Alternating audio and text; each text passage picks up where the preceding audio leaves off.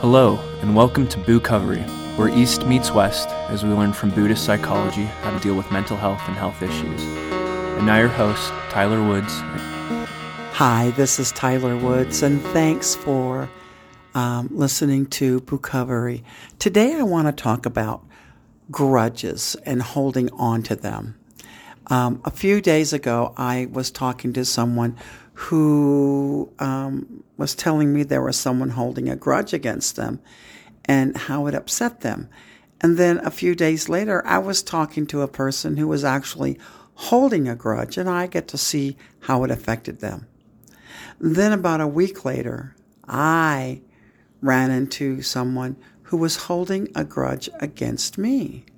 And I thought, oh, how I love it when the universe puts a puzzle in front of me to solve. You know, uh, I had to think for a few.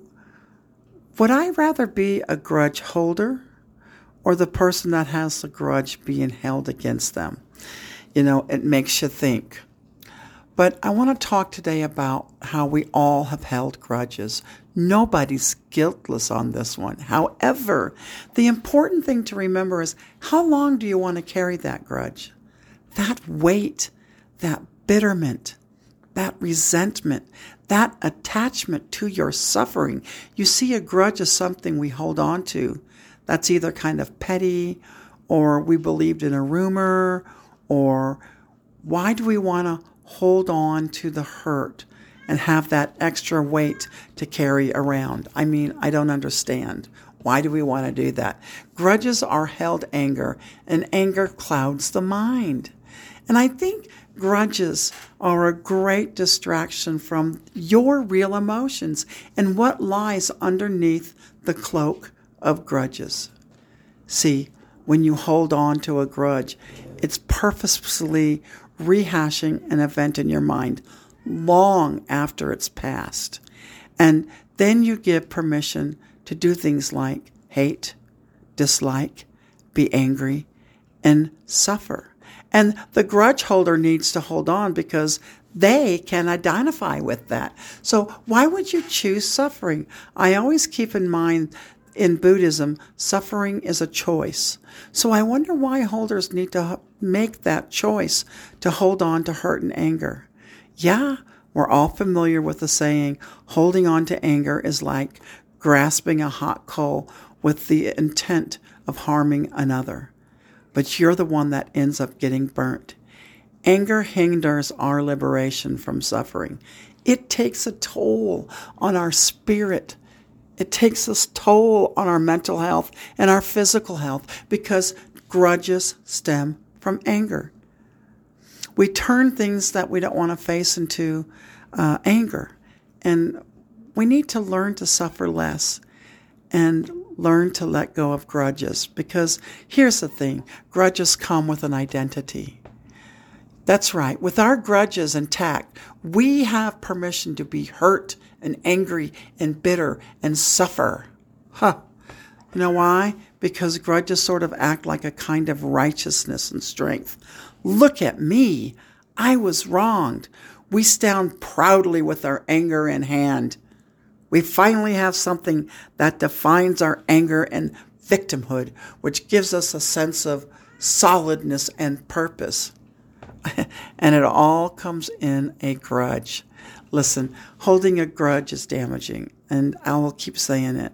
It has nothing to do with you and everything to do with the po- person holding the grudge against you. See, holding a grudge means that the person is living with a feeling of anger and this resentment and it finds ways into all aspects of their life. It's about the other person, so just let it go and learn from it because grudges could be seen as an opportunity to learn if you stop making it all about you enough to learn the lesson. Here's the thing holding on to grudges doesn't make us feel better or hurt or heal us. No, sadly, the end of the day, when we wake up or go to bed, when we end up as proud owners of our grudges, we are literally craving being angry because we were hurt by someone. And so we turn our anger into a grudge and we hold on to it like proof that we were hurt, like an honor so to speak, a badge of honor. Here, they hurt me. Ugh.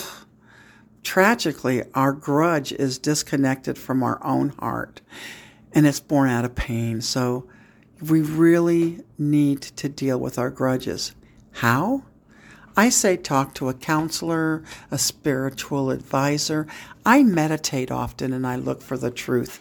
And it's just not my truth or the story that I choose to listen to, but I look for the real truth. I inquire what the truth of the story is. I try to communicate with that person and say, what's really going on?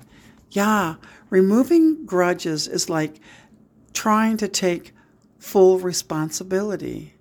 See, grudge holders show more about who they are, not who you are. So, how do you feel about yourself when you hold a grudge? Think about it.